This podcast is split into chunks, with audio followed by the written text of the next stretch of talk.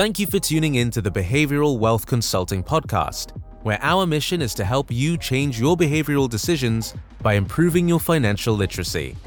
If you want to live a more fulfilling life and get on track towards your long-term financial goals, it requires changing behaviors, developing a plan, and prioritizing your financial decisions. Now to your host and certified personal finance consultant, Richard Maricutt. Hello and thank you for joining me today. I'm your host, Richard Maricutt. My goal is to help you change your behavioral decisions by improving your financial literacy. Uh, before we get started, just a reminder, I am not a financial advisor and today's show is for informational use only. Uh, always make sure to consult with your own financial advisor uh, before making any financial decisions based on your own situation. Uh, so for today's episode, um, I'd like to st- actually review a great article that was written by Matthew Gordon uh, titled Nine Financial Goals for the New Year. Now, let's face it, um, the last two years has definitely been um, a financial roller coaster for many people um, as COVID has had an effect on people's health, uh, their personal finances, as well as just the overall Uh, economy and stock markets, right? Um, but regardless of this, I do believe that it is very important uh, to be setting up uh, new financial goals at least once a year and monitoring your results um, at least once a month, at a minimum quarterly. Um, this is because, you know, so many people tend to um, accept their financial results as it happens, and uh, they don't feel like they are uh, in much control of their financial situation for a combination of reasons, right?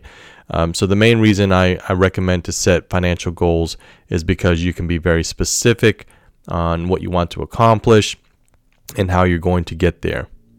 Um, so as I review the top nine on the list, um, be sure to be thinking about specific details on how you will accomplish each of your goals.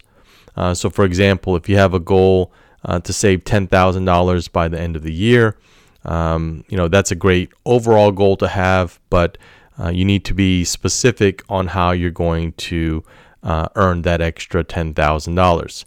Uh, meaning, are you going to achieve this by uh, reselling a certain number of, of garage sale items, items around your house? Is that going to be your niche? Um, are you, um, you know, taking up being a Uber driver and are going to commit to, you know, driving certain amount of times per week, per month, et cetera. Um, so one of the main reasons why goal setting and or New Year resolutions fail um, is because we tend to get excited about the goal, um, but forget the plan on how to actually execute those goals. All right, so let's get into the financial nine financial goals for the new year. Uh, so coming in at number one, um, number one is creating a personal budget. Um, and you know, as the article shares, um, as a fresh new year introduces uh, a great new opportunity to create or revise your personal budget. Um, the first step is to establish your personal budget um, by writing down your take-home income, Um, and your monthly expenses. The monthly expenses can include, you know, things like your rent, mortgage, um, insurance payments, utility bills, you know, normal subscription services like Netflix, for example, uh, any daycare costs, and any other uh, major monthly bills that you experience. Um, you also want to make sure to get this as accurate as possible.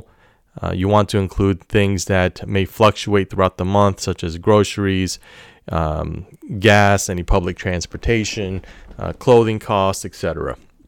Um, so again, with the goal when creating um, the personal budget goals, you want to get as uh, close to an actual as possible, so there's not a lot of variance. Um, you know, to help simplify this for for most people, you know, if you're not one to uh, want to write everything down, Um, you know, there's other ways that you can manage this or make it easier to manage this. There are definitely a lot of free apps out there um, to help you with that, um, such, such as Mint, uh, Mint dot com. Um, you know, you can actually sync your accounts through, you know, these mobile apps that automatically categorizes your spending into very specific categories. Um, you can also check with your main you know, banking company to see if they have similar features already that's included um, in your accounts that you already have. And again, the, the goal of this is once you understand and can categorize your spending, you can then determine where you have the most opportunity uh, to scale back. So number two on the list um, is start saving money. Um, you know, when I often speak with people about saving money, one of the first reactions that I tend to get is that people um, get this feeling of having to sacrifice in order to save, right? Um, so it's typically this feeling of having to sacrifice that causes most people to not even try to start saving. Um, but what I would say is before you sacrifice on things you enjoy, Uh, first, look at cutting back on your spending that may not feel as much of a sacrifice, um, such as, you know, canceling unused subscription services, uh, shopping around for new car insurance. So, for example, if you've been with your same car insurance company for for years, um, you know, you can you know reach out to them and and see if you uh, could benefit from you know being a longtime customer by having reduced rates. You know, that sometimes isn't anything that most companies offer in advance, but you know, no harm in asking the question, are you eligible for any additional savings? Um, maybe even canceling, you know, gym memberships, right? So, um, you know, if you're not an active gym user, but you're still paying that monthly fee of thirty to fifty bucks, um, you know, maybe you can shift for a, a time period to working out at home and canceling your, sub, you know, your subscription service or your membership service to uh, use that money to then put into uh, savings. Number three uh, is paying off credit card debt entirely. Um, So, but before you start just tackling your credit card debt, you know, take some time to educate yourself on credit. Uh, this can help you create the behaviors that prevent future credit setbacks. Um, you know, when it comes to trying to pay off multiple credit cards, regardless if it's focusing on, you know, the one with the highest balance um, or the one with the highest interest rate, what's important is that you have a strategy that is based on Uh, some basic math to make sure that your strategy is uh, saving you the most money, um, but also moving you towards um, paying off that debt faster. Now, if you haven't already done so, um, I did do a podcast on this. It's uh, episode number three, titled Understanding Credit and Credit Score Impacts. Uh, I would definitely recommend, you know, listening to that podcast for some additional information that can help you with this goal. Number four is uh, paying off student loans. Um, you know, for most people who go straight to college out of high school, you know, building up thousands of dollars in college expenses comes at a time when uh, most people received very little to no education about money management uh, through through you know um, through high school, right? So you go from high school to now um, getting loans in the thousands, if not hundreds of thousands of dollars for you know, four plus years of school uh, without a solid plan of paying that back. Um, you know, and, and oftentimes, you know, people are sold on this notion that you have plenty of time to pay it back later after you graduate, uh, which traps many people into ten plus years of school payments after graduation. Uh, so when it comes to, you know, paying off student loans, what I would recommend is taking a similar approach as you would with paying off credit debt. You want to make sure you understand the interest rate, the terms, um, and if possible, shop around with other lenders uh, for possible opportunity to lower your interest rate uh, in order to pay back your student loan off faster. Number five um, is improving your credit uh, or credit score. Um, you know, when was the last time you checked your own credit score, right? Um, if you haven't, or, or and you can't remember, um, then you know this is your notification to do so, right? Um, but don't feel embarrassed if you haven't done so in a while. You know, according to uh, several studies, a little more than forty percent of Americans don't check their credit report often, uh, which is alarming because there is potential for inaccurate, inaccurate or fraudulent information or activity happening utilizing your social or credit information. Um, so you definitely want to make this part of your routine habit to check your, your credit report. Um, so even though you may not be in the market for, you know, any upcoming large purchases like a house or a car, um, it's important to understand your credit score to ensure the accuracy of it in case you do need to make, um, you know, a purchase in the future. So, you know, you have an opportunity to increase your scores uh, for whatever your purchase may be. Um, you know, having a good or great credit score, you know, this definitely opens you up to be able to uh, get a loan and, more importantly, better rates in order to keep uh, your payments as low as, as possible. Number six um, is minimizing your possessions. Um, you know, if you've ever looked around your home and noticed, you know, a lot of junk laying around uh, or things that haven't been used, it might be a great opportunity to uh, resell those items for, for some extra cash. Uh, there are a lot of great apps now, um, such as Facebook Marketplace, OfferUp, eBay, Craigslist, for example, um, that you can post things with very basic description information um, and, and get some extra cash, right? Um, and again, be intentional about that extra cash. What are you going to do with that once you get that? Is it paying off credit card, student loan, you know, savings, et cetera?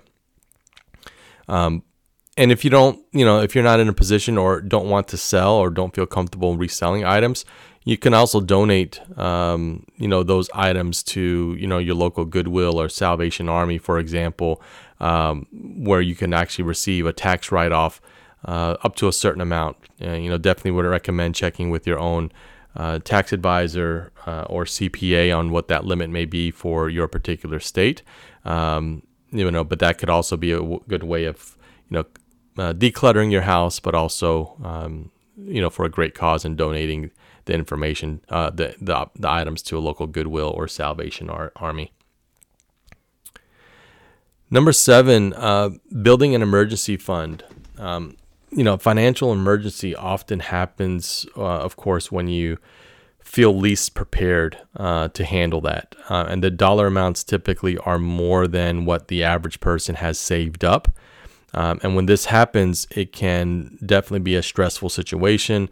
Uh, and push back your financial goals um, back a few months, if not years. Um, this is why I believe that, you know, having an emergency fund that is at least three to four times your normal monthly household spending is important uh, to work towards. Um, you want to have enough set aside that you can maintain your monthly spending without, you know, creating significant amount of stress for you or your family. Um, you know, a good recommendation is to keep this emergency fund completely separate from your main checking and savings account so you don't get uh, tempted to use it uh, for your normal monthly spending, as this can delay your ability to grow that account. Number eight is um, saving for retirement. You know, so if you're between the ages of, you know, early twenties or, or maybe even up to the early forties, the word retirement may still feel like a long time away, right? So saving for it now may not make sense or feel like it makes sense or may, may not even be a priority to you. Um, but actually, this is the best time um, to start saving for retirement, because you do have, you know, that luxury of time on your side to have your retirement accounts grow uh, with compounding interest to to help uh, progress that um, that account. You know, if you work with an employer, you know, most employers offer a four oh one k as a benefit that, you know, they sometimes will match a certain percentage or dollar amount to whatever you contribute as the employee.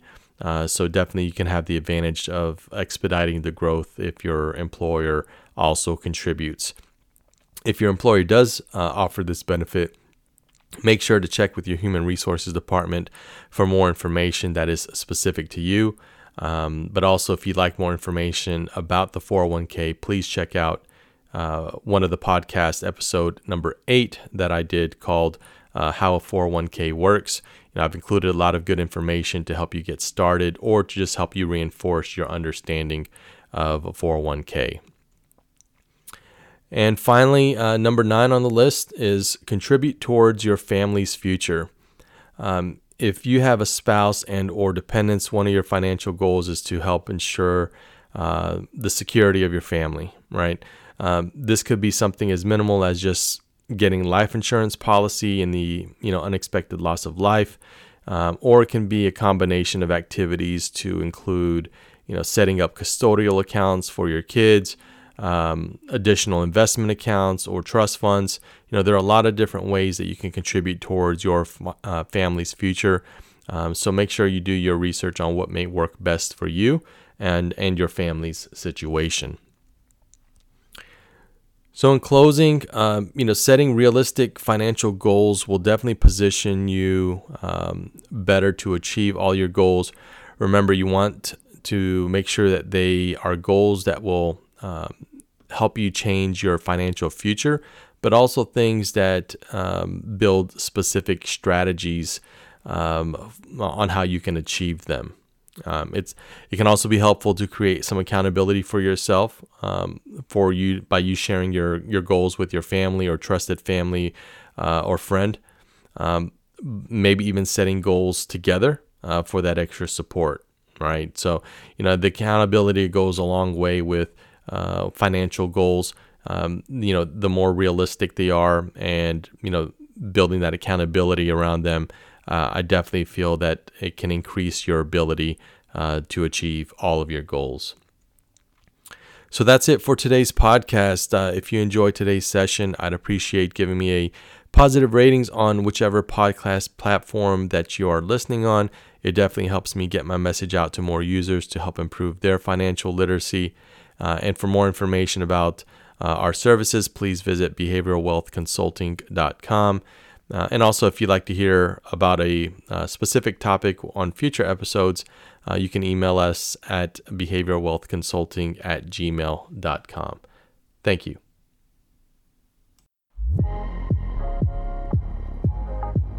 Thanks for listening to the Behavioral Wealth Consulting Podcast. For more information on how we can help you design an effective financial strategy through behavioral changes, visit us at behavioral wealth consulting dot com.